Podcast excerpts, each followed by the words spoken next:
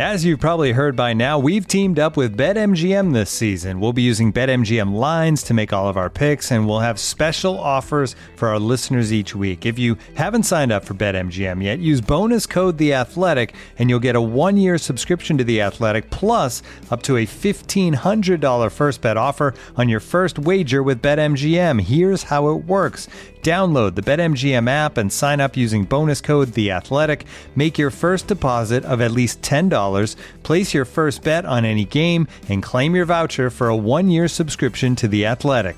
See BetMGM dot com for terms. U S promotional offers not available in D C, Mississippi, New York, Nevada, Ontario, or Puerto Rico. Gambling problem? Call one eight hundred gambler. Available in the U S. Call eight seven seven eight hope N Y or text HOPE-NY four six seven three six nine in New York. Call one eight hundred next step in Arizona. one eight hundred three two seven five zero five zero in Massachusetts. one eight hundred bets off in Iowa. one eight hundred two seven zero seven one one seven for confidential help in Michigan. one eight hundred nine eight one zero zero two three in Puerto Rico. First bet offer for new customers only in partnership with Kansas Crossing Casino and Hotel. Don't forget, if you haven't signed up for BetMGM yet, use bonus code The Athletic, and you'll get a one-year subscription to The Athletic, plus up to a fifteen hundred dollars first bet offer on your first wager.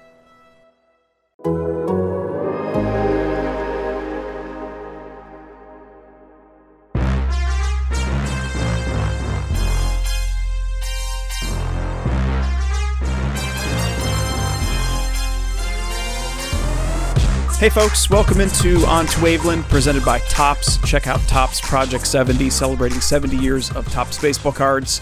On to Waveland also brought to you by DirecTV Stream. Get your T V together with the best of live and on demand. Learn more at direct t v dot com. I am Brett Taylor, joined by Sahadev Sharma and Patrick Mooney. And if we were looking at our DirecTV right now, we might be looking at replays of the introductory press conference of the sixteenth general manager in Chicago Cubs history. I thought it was funny that that element was mentioned so frequently. You know, it was like every time they mentioned Carter Hawkins, new Cubs G M, he is the sixteenth G M in Cubs history, which on the one hand does sound very venerable. Like, it's like, wow, it's been an organization for one hundred thirty years and there's only been sixteen G Ms. But it does feel a little different in the era of title inflation and, and where Jed Hoyer is the president. And, you know, when I, I think back to when I was younger and, you know, Jim Hendry was the G M, well, it was Jim Hendry's team. It was, everything fell to him, and he would have, even though I believe for a good stretch, he had a, an, uh, a president on top of him. I don't know how involved McPhail and then uh, whoever followed him was involved on the baseball side, but it is, I guess, generally interesting how differently we think of a G M nowadays than even as recently as, I don't know, ten years ago. It was it was kind of a new deal when well, Theo came. It's, I mean, it, a lot of people still don't get it. They still don't understand. I've been getting a lot of people saying they're totally undercutting the new G M by trying to extend Ross before he, before he even uh, is, you know, given the job. Like, this is crazy. And I was like, it's Jed's team. Like, Jed, like. Jed's interviewing the G M. If the G M isn't down with David Ross being the manager, then Jed probably isn't going to offer him the job. Like, this is, nobody's being undercut here. He doesn't get the final say. Like, Jed gets the final say. That's exactly how it worked with Theo and Jed. That's how it worked, you know, works all across baseball. Like John Daniels, Chris Young, I mean, Farhan and uh, Scott Harris. I mean, you can go down the list. That's how baseball works nowadays. Very rarely is there a team president who isn't running the things in the face of the organization anymore. That's just how it works. It's also under, kind of undercut too when the Cubs just didn't fill the position last season at all. Um, I did like Jed's line about, you know, Carter has enormous shoes to fill. I thought that was uh, pretty funny. You, you know, Theo would have had a quip there about like, well, your shoes aren't very big, some short joke or something like that. He did. And it Jed is the, we- the weird dynamic very... too. Of like, I was gonna say he just had he had a very expectant look. He he made the joke and then he kind of looked up from his mic and it's like, did anybody catch what I was I was referring to myself there? No, okay. And then he also has probably more sympathy than Theo to the G M just sitting up there and not getting any questions. So some of it was structured in that way where there were more kind of Carter centric lines of questioning for the T V show, and then Jed and Hawkins did kind of break out things afterwards on the second floor deck of the Wrigley office building. Yeah, I guess it was it was also nice to see. I was watching the, the stream of the press conference to see the back of people's heads again. Like that, that's really what the pandemic took from us, and people standing up awkwardly and blocking the camera. And um, yeah, it was, I, uh, I don't know what you, I tried not to have any expectations for an introductory press conference like that. But what struck me most is um, not specifically about Carter Hawkins or even Jed in that instance, was just the last time we were experiencing something like that. It was the introduction of Jed Hoyer by Theo Epstein, what, like a week after Theo had been hired? It was sort of, there was that tiny little gap where it was, remember, it was like, I think he's going to bring Jed Hoyer in as his G M. And so it was all still one big bucket.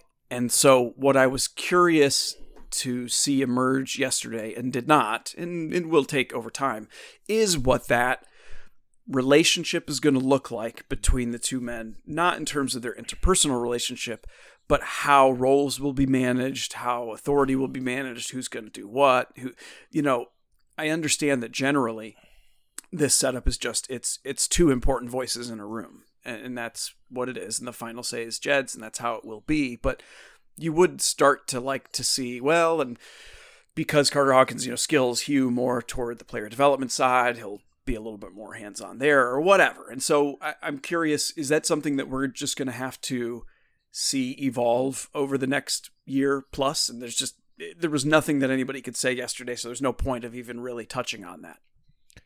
Well, I mean, I guess my response to that is, what do we know exactly, like what Theo did and what Jed did and who leaned on what? Like, they did a good job of, like, pretty much, you know, we just assumed they were a team. Theo had the final say. Theo uh, did most of the media, but Jed was there as well occasionally. And I just feel like we don't know exactly what they did, right? What what was, in this case, we know that Carter Hawkins was sought after with a player development background, with a heavy player development background. But what would you say was Theo and Jed's strength prior to this, right? We don't really know. We don't really label them. They're just kind of, uh, uh, you know, just leaders of organizations, that how we viewed them, right? So, so I guess as far as uh, what they what they'll do and how the relationship will evolve, I, I think that's totally, we have to wait and see. I think you're right there. Uh, I I asked Hawkins directly whether he's going to be.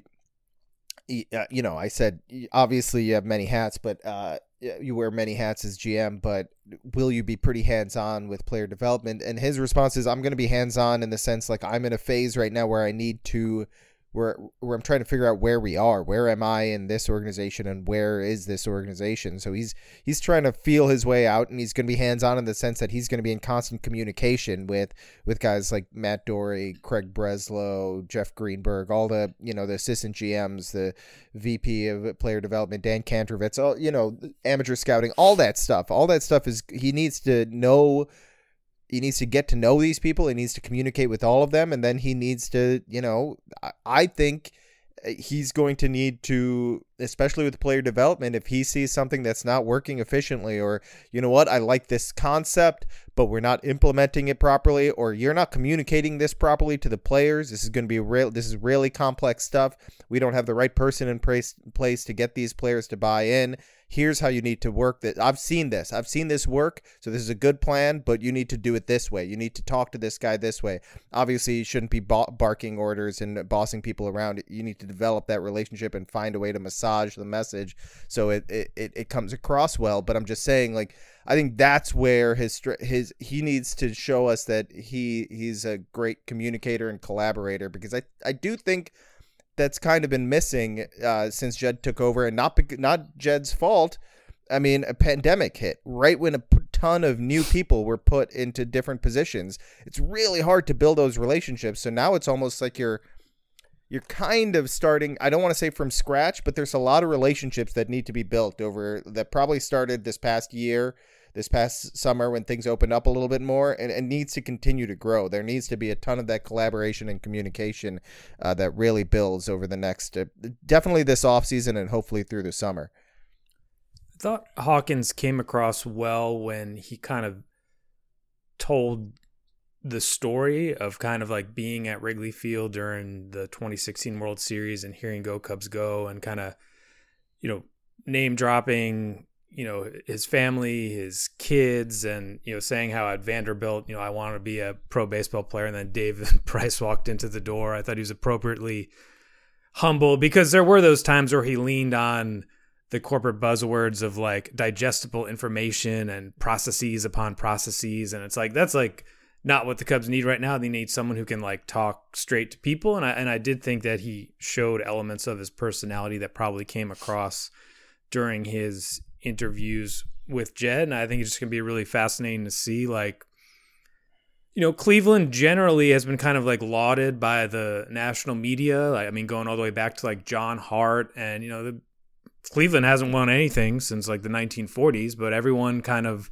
you know, bows down towards Cleveland's front office and how creative they are, and, you know, how great they are on the pitching side, and kind of overlooking that they don't have like any hitters. And it will be really fascinating to walk into this Cubs job where like every blogger and every fan has an opinion about like the Class A pitchers, like pitch mix, and like the kind of layers to this organization and some of the baggage uh, across departments, that it's not going to be this like kind of like small little family shop that they had going on in Cleveland. Like, there's going to be um, a really steep learning curve, and, you know, first impressions I thought were, were pretty good in being able to uh, make those adjustments and show some personality.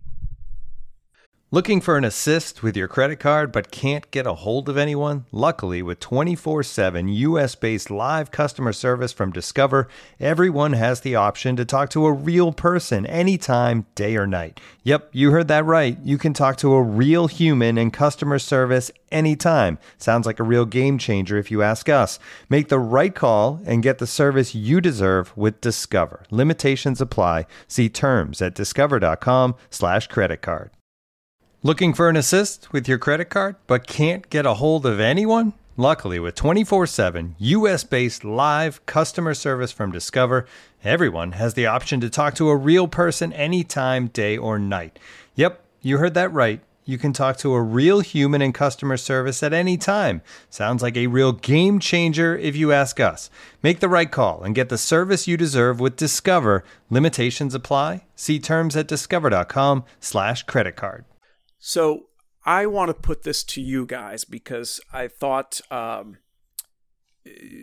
the question was appropriately directed to new Cubs G M Carter Hawkins yesterday at his introductory presser, and he rightly uh, demurred and was not going to address it directly. So here, I'm going to put it to you guys, and you're going to answer for him. Other than being a guy who's had a lot of different kinds of baseball experience in an organization that has generally had su- success in player development, particularly on the pitching side, Um, what does a guy like Hawkins, what can he bring directly to a new organization like the Cubs? You know, he answered it, as Mooney referenced, and he, I heard this morning, later joked uh, on an interview with The Score that his wife told him to stop saying processes so much. So he's, he, he already has awesome. a winner.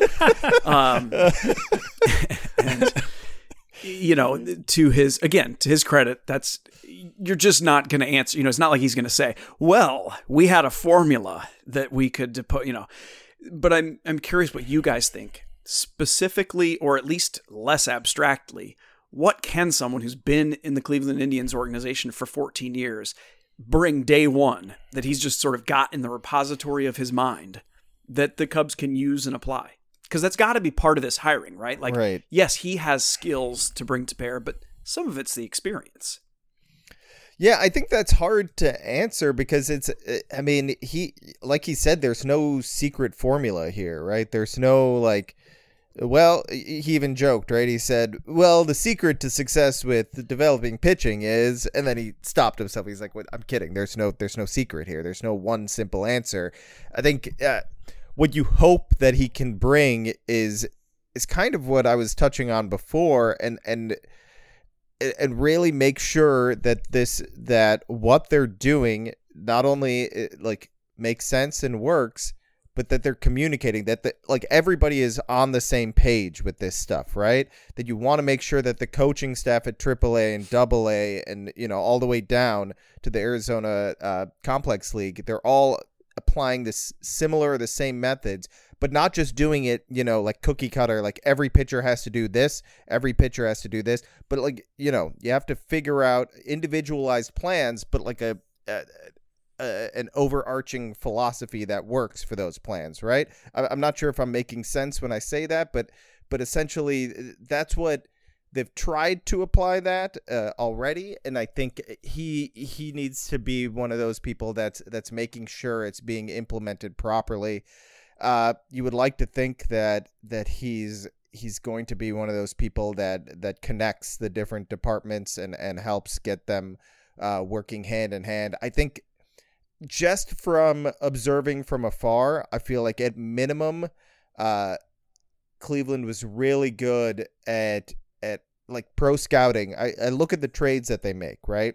Pro scouting seemed to be really good at working with player development and finding the types of at least pitchers that would work well with what they're doing, right? Uh, I mean, you you talk about someone like Cal Quantrill, you talk about like go all the way back to like Corey Kluber. And then through like as recent as as Cal Quantrill. Hey, They're... quick quick question: How did how did the Indians get uh, Corey Kluber?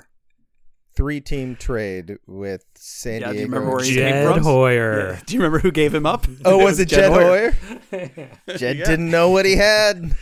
They just need to find another Jed Hoyer to trade him Corey Kluber. And they're good. That's the maybe that's the answer right there. It's Carter Hawkins is going to keep Jed from trading away the next Corey Kluber. He knows, yeah, he knows how to identify the next mark. I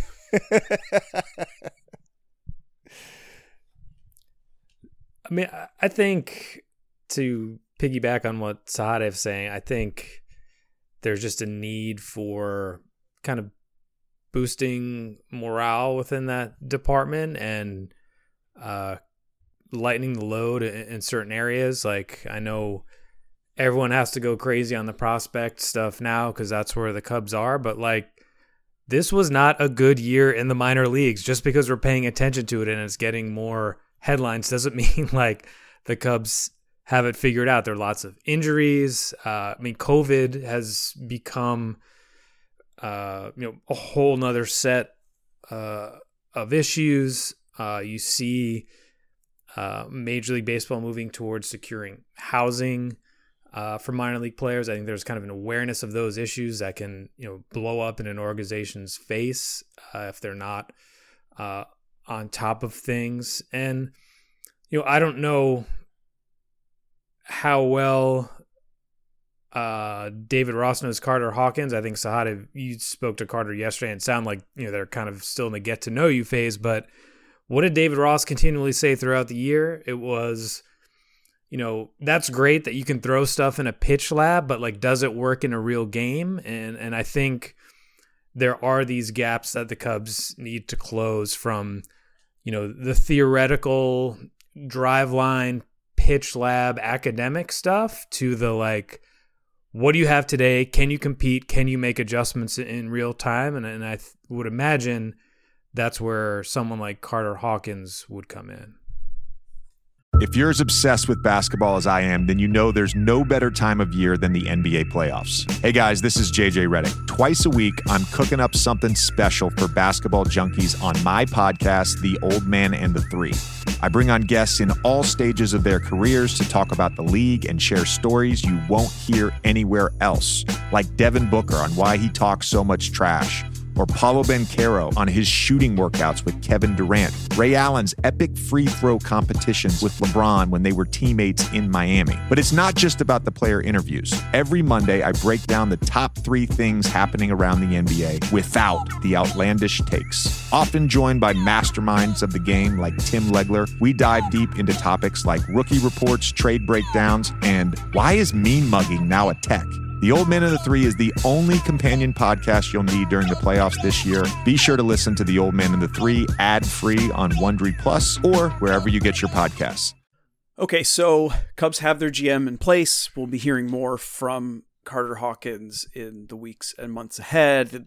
That al- that also, by the way, will just be an interesting dynamic. Like, it always felt like, particularly in the early years of Theo and Jed being in charge, that whenever Jed was offered up to speak, it it, it felt, and I'm speaking to- wholly as an outsider, as a fan. I was not involved in actual, you know, media work at that level, but it always felt like it was like a, eh, go ahead, go get him, Jed. You can handle this one. Like a, you know, and I, I wonder, just purely academically, if uh, Carter Hawkins will be made available in the same way, or it'll be like, eh, you know what, you handle it. Or if it'll be a little more systematized, where it's like, no, he's going to have, you know, regularly engage on whatever topics. And um, that's that's more of an interest for like someone like me who likes to cover that stuff. But I'll I'll tell you this, I, Brett, it, I think the way it, it really, like, from just memory, like going off my memory, it's it's mostly like press conferences. Theo's there and takes most of the questions.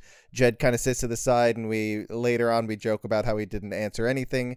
Uh, and then uh, G M meetings and winter meetings, it's kind of, well, especially winter meetings, it's like switch off. Uh, Theo goes one day, Jed goes one day, Theo goes the last day. And I think that's how it goes at the G M meetings, if I'm remembering correctly as well. So it's kind of like, that's where Jed gets his chance to like talk, or did when he was G M, was at the G M meetings and the winter meetings. Outside of that, it's road trips that the G M is sent on and stuff like that. Uh, but mostly I assume it'll work. I, I don't know if it'll work exactly the same. Uh, Hawkins seems perfectly capable of handling the media and, and, and talking to us. He, he seems pretty talkative. So uh, I, I'm sure that, that we'll, we'll see how that evolves. And the Cubs need some, you know, David Ross is the one wearing it every single day. And, you know, Jed does not travel on every single road trip. I think very few executives do, but like, and obviously there are kind of other more junior personnel who would represent the front office on the road, but to have another voice of authority who can, you know, kind of speak for Jed, and, you know, players kind of know that this is a G M talking to them, and that David Ross doesn't have to kind of carry that every single day on every single topic when reporters can't go into the clubhouse and ask, you know, whatever players, whatever they want. Like, I think that's, uh, you know, something that the Cubs should aim for, that to empower Hawkins, to let him speak and offer ideas and kind of, um, help shape, uh, you know, their public perception at a time when, you know, they could use a boost. I mean, and that too is probably shouldn't be understated as a transition in the job for him. I mean, not only is he going from Cleveland Indians to the Chicago Cubs, where the public interest and the media pressure and the that element is going to be fundamentally different, but he's going from an A G M role where he, I mean, I, I was sort of searching out uh, last week when his name surfaced, like, what are some of the speaking things that he's done? It, it's pretty limited and it's pretty friendly. Uh, and so that too, I mean, that's kind of a double whammy of a transition for him, which will be interesting. But um, yeah, you touched on, Sahadev, what I was kind of setting up was just the idea that we're a couple weeks out from the end of the season.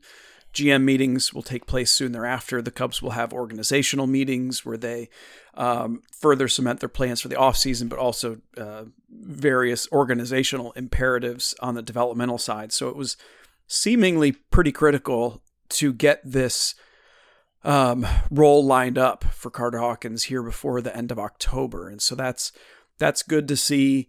Um, I imagine there will still be this um, delicate dance of him getting to know the, the people in the organization, but also the methodologies, where the communication gaps are, where he can help fill in. And um, yeah, I mean, I think this, this conversation, for me at least, was useful as just a reminder, as the, as the press conference was yesterday, that it's, we're not going to, we're just not going to know what the evolution is of the front office and how it impacts the product on the field for a matter of years, because there's going to be this process of, of Hawkins learning the Cubs and the Cubs learning Hawkins and how to um, best use his skill set. And then even when that's optimized, it, you know, a lot of it's going to be down on the farm, and that's going to take several years to manifest in the big leagues. And it's, it's like a lot of things with baseball. I think we come back to this idea that a lot of the best decisions you make now aren't really going to show up for three, four, five years.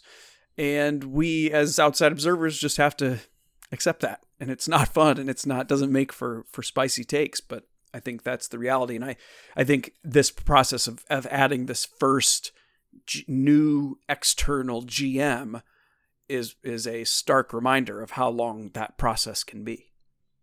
Processes. I said processes. uh, well, I, I'd also caution people to just assume, like, uh, caution them from to avoid assuming that, you know, whatever worked in Cleveland can work elsewhere, right? It, it obviously wasn't one person uh, in charge of that. Uh, as involved as Hawkins may or may not have been, uh, it it's not possible for him to bring it all over and have it work exactly as it did there. Otherwise, Toronto would be a pitching, you know, uh, machine as well. Uh, Minnesota would be a pitching development machine right now as well.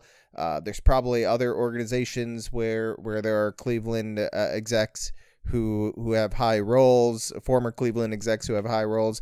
It's, it's obviously multiple people. Or there's some guy that nobody's talking about there that just has the secret sauce, and nobody other than, like, uh, you know, one person knows that this guy exists, and he just distributes all that information and then shuts it down once a guy leaves the organization. I don't know, but he has no ambition yeah, at all. He's just he's like, like, I just I like my job in the basement guarding the vault of the secret sauce. Yeah, uh, but it, I mean, obviously, like, you know, Toronto is is done a great job of of building something there, but it's. It's not like you don't hear about, like, hey, here's another guy, here's another pitcher, here's another pitcher. I mean, maybe whatever worked for Robbie Ray is a similar concept that's working for uh, that's worked for pitchers in Cleveland. But I don't know. I, I, I really don't know. Uh, and and there's not a ton of evidence to say that Toronto or Minnesota have have brought these ideas and really executed, implemented them, and and, and it's working perfectly. They're both have been uh, of late competitive teams outside of, you know, this last year for Minnesota, but it's just hard to it's hard to come to a conclusion and say, like, well, pitching development's fixed now that they got the Cleveland guy in town. So Uh, you just got to be careful here, cautious here, and hope that uh, hope that he's just another voice and piece of uh, piece of the puzzle to really help them uh, build something special once again. I mean, it's also dangerous to do these paint by number stories too, because Mickey Callaway was once viewed as this, you know, shining example of Cleveland's pitching factory, and he was obviously exposed and Uh, out of baseball because of his inappropriate behavior. And I think ultimately it always comes down to players. And uh, Jed Hoyer talked about that yesterday as well, trying to explain Brett's favorite intelligent spending, uh, you know, uh, messaging, whatever they had workshopped uh, all, all together uh, up uh, in the Wrigley Field office tower of, it's not going to go all to one guy. I mean, they're going to spend a lot of money. It just won't be on one guy. It won't be on the mega long-term horizons. Uh, but, you know, Brett, your colleague at Bleacher Nation, Michael Cerami, had mentioned this too, of like, when you add up all the cost savings they've had, like, you know, we're going to look up at spring training whenever they report and be like, wow, the Cubs did add a, a ton of new players. I mean, you're looking at at least as a baseline minimum, like what Cleveland's payroll was last year. And you could even double that and still not get to where they were to um, in twenty nineteen when the when they led the National League in payroll. I think it's, obviously we all know it's just south of forty million dollars in terms of commitments on the books. Roster Resource has them at almost ninety-two million dollars. When you include player benefits, luxury tax accounting, arbitration estimates. I mean, that's an enormously blank, an enormous blank canvas for Hoyer and Hawkins and the rest of their group to go out and get some players, uh, even if it's not going all in to win the World Series next year. Like, the three of us could put together a competitive team next year with that much money, like, no doubt. Yeah, like if you could get everybody that you... you know, wanted to target at a reasonable price point. And I mean, I think we, we joke about the, we're going to be really active, but we're going to spend intelligently. And I mean, I, I joke only in the sense that it, it was clearly what they wanted to communicate. Not that it's wrong. I mean, I I think that it it actually do, it speaks to what we were talking about many months back, long before the offseason started, about what this offseason offseason could be for the Cubs, where they would be able to be the team that aggressively targets the right kinds of short-term, high upside, high expense, high risk free agents. And um, I think to that end too, it'll it'll be really interesting to see how Hawkins, um, you know, massages into the fold, because that's not necessarily what Cleveland has been known for, although they have obviously had to play in a different end of the pool overall. And it's it, it is not to say that the, I'm expecting the Cubs to operate like a small market team, but I would imagine there would be some similarities in, in terms of the kinds of players the Indians would have been able to aggressively target in free agency and the kinds that the Cubs would be looking to aggressively target this offseason. So there there may be an interesting marriage there too. Um, we'll leave it. Oh, wait, I know. I want to ask one last just quick reaction thing from you guys, and then we'll wrap. In the press conference, Carter Hawkins mentioned that uh, in the war room at the trade deadline, uh, he said it's rare that moves come across the ticker and you sort of collectively go, oh my gosh, oh wow. And he was referencing, he said, there were multiple Cubs moves that that uh, the war room that he was involved in was reacting to, like, oh man, I can't believe they pulled that off. Did you, did that strike you as just, uh, a, you know, introductory press conference nicety? Or do you think that that was really a reaction around baseball and some of these Cubs moves that Cubs fans were always going to have a reaction to these trades divorced from a, a baseball reaction? Like that was, it was just, it would be unreasonable to ask Cubs fans to not have a twinge of like, no return for Chris Bryant is a reasonable return. Um, so I, yeah, I was curious if, if you guys had thoughts on whether that was, you know, a legit offering of what the reaction was, or if it was just sort of a, eh, I want to say something I, nice I to have the, no idea how folks. Genuine that is coming from Hawkins. He seems uh, like a nice enough guy, and, and I, you know, I, I don't want to assume that he's blowing smoke up our asses, but uh, uh, I will say this, I, and I said it at the time, I, I texted a lot of people across the game, not just with, uh, you know, outside of the org, a lot of people that love to rip on the Cubs as well, uh, and, and nobody had anything negative to say about those deals. Those are all trades outside of the Kimbrel deal of guys on expiring deals. Everybody assumed they were in an impossible situation and they're not getting anything of real value. And everybody, all those people that I talked to were like, they did, you know, with what you're working with in today's environment, you're not going to be blown away by these names, but these names are really impressive for what you're dealing away. Uh, so, yeah, I, I'm, I'm assuming, and they are, I mean, you know, they, now that we know these players a little bit better, some of them seem like legit prospects. Of course, they're all at low A in Arizona Complex League, so it's all a bunch of, you know, guesswork on our part. Who the hell knows? But yes, on paper they look like they, from what I understand from the people I talked to, they they they liked those deals. Those were those were solid moves. So I, I can buy it. I can buy that Carter was was telling us the truth there.